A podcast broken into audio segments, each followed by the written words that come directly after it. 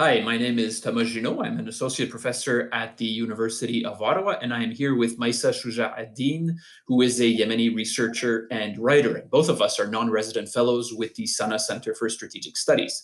Uh, Maisa, there's been a, quite a bit of movement in recent weeks on the peace process front in Yemen. There's been meetings between Iran and Saudi Arabia in Baghdad. Uh, there have been direct and indirect uh, contacts in Oman, including uh, with the US and the Houthis and others what do you make of all that? Do you have any hope that things can improve in the in the short term? Um, I think the more it's involved the regional powers in this war, it will be more complicated, uh, adding to the com- uh, local complications. So I think the agree- now the negotiation is between the Saudis and the Iranians. They may help uh, to uh, to find a peace settlement between the Houthis and the Saudis um, to solve the regional uh, aspect of this war. But I don't think it will help to solve the local aspect of this war, which is more complicated. And this needs um, a national dialogue or Yemeni dialogue, not, regional um, players' uh, negotiation. What do you think?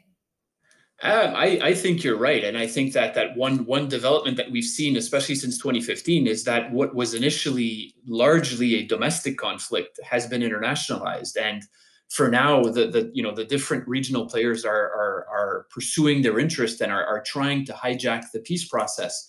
Um, you know, what, one thing that I'm interested in, in, in looking at this is Iran's perspective.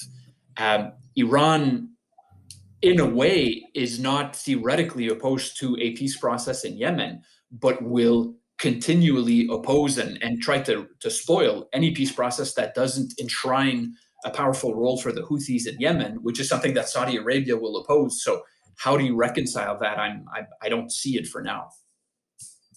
Uh, I believe the Iranian, okay, they can make some pressure if they it's in for their interests and um, this war is very far from their borders, I have to say. So, um, and it is uh, it's very cheap. I mean, um, they didn't it didn't cost them a lot, and by and they, this give them a lot of leverage without any um, without many costs, without without not without lot of costs. I mean, so I think this war is very good for them to continue because it did a great pressure pressure on their and the Saudis, uh, and it's very far from their borders. So there is no rush for the Iranians, I think. But if they want, if they have interest, they can do some pressure on the uh, on the Houthis to compromise with the Saudis. But what about the local aspect?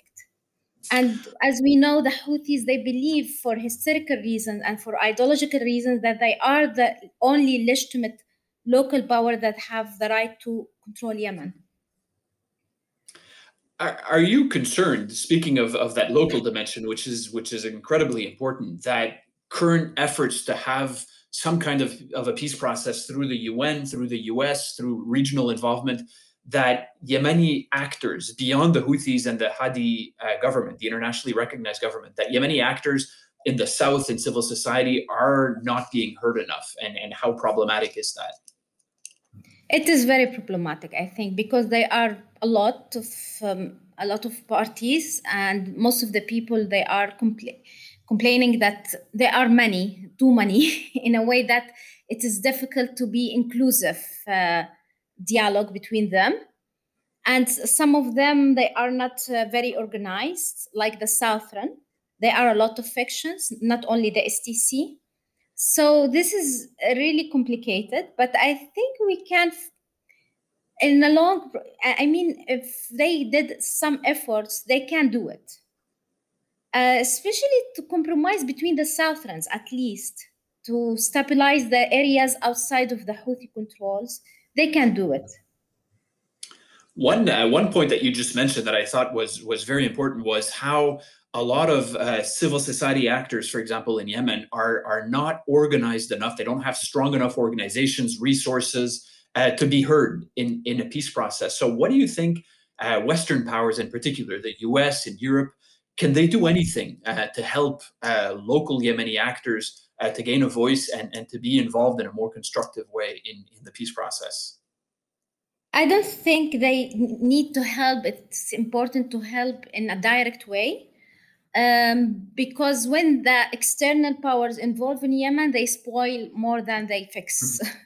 so I think, but they, I think they can do something like uh, they can do some pressure on the government and the STC to give them more space, more local space to work.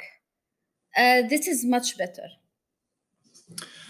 I think what you mentioned is is an important point that that you know in, in Western countries in the US and Europe there's often a, a, a tendency to ask what can we do but in some cases uh, doing more is not necessarily necessarily the solution um, maybe doing differently or doing less in some cases can can be useful uh, Maisa that's all the time we had uh, thank you very much and see you see you next time Thank you, Thomas. Thank you.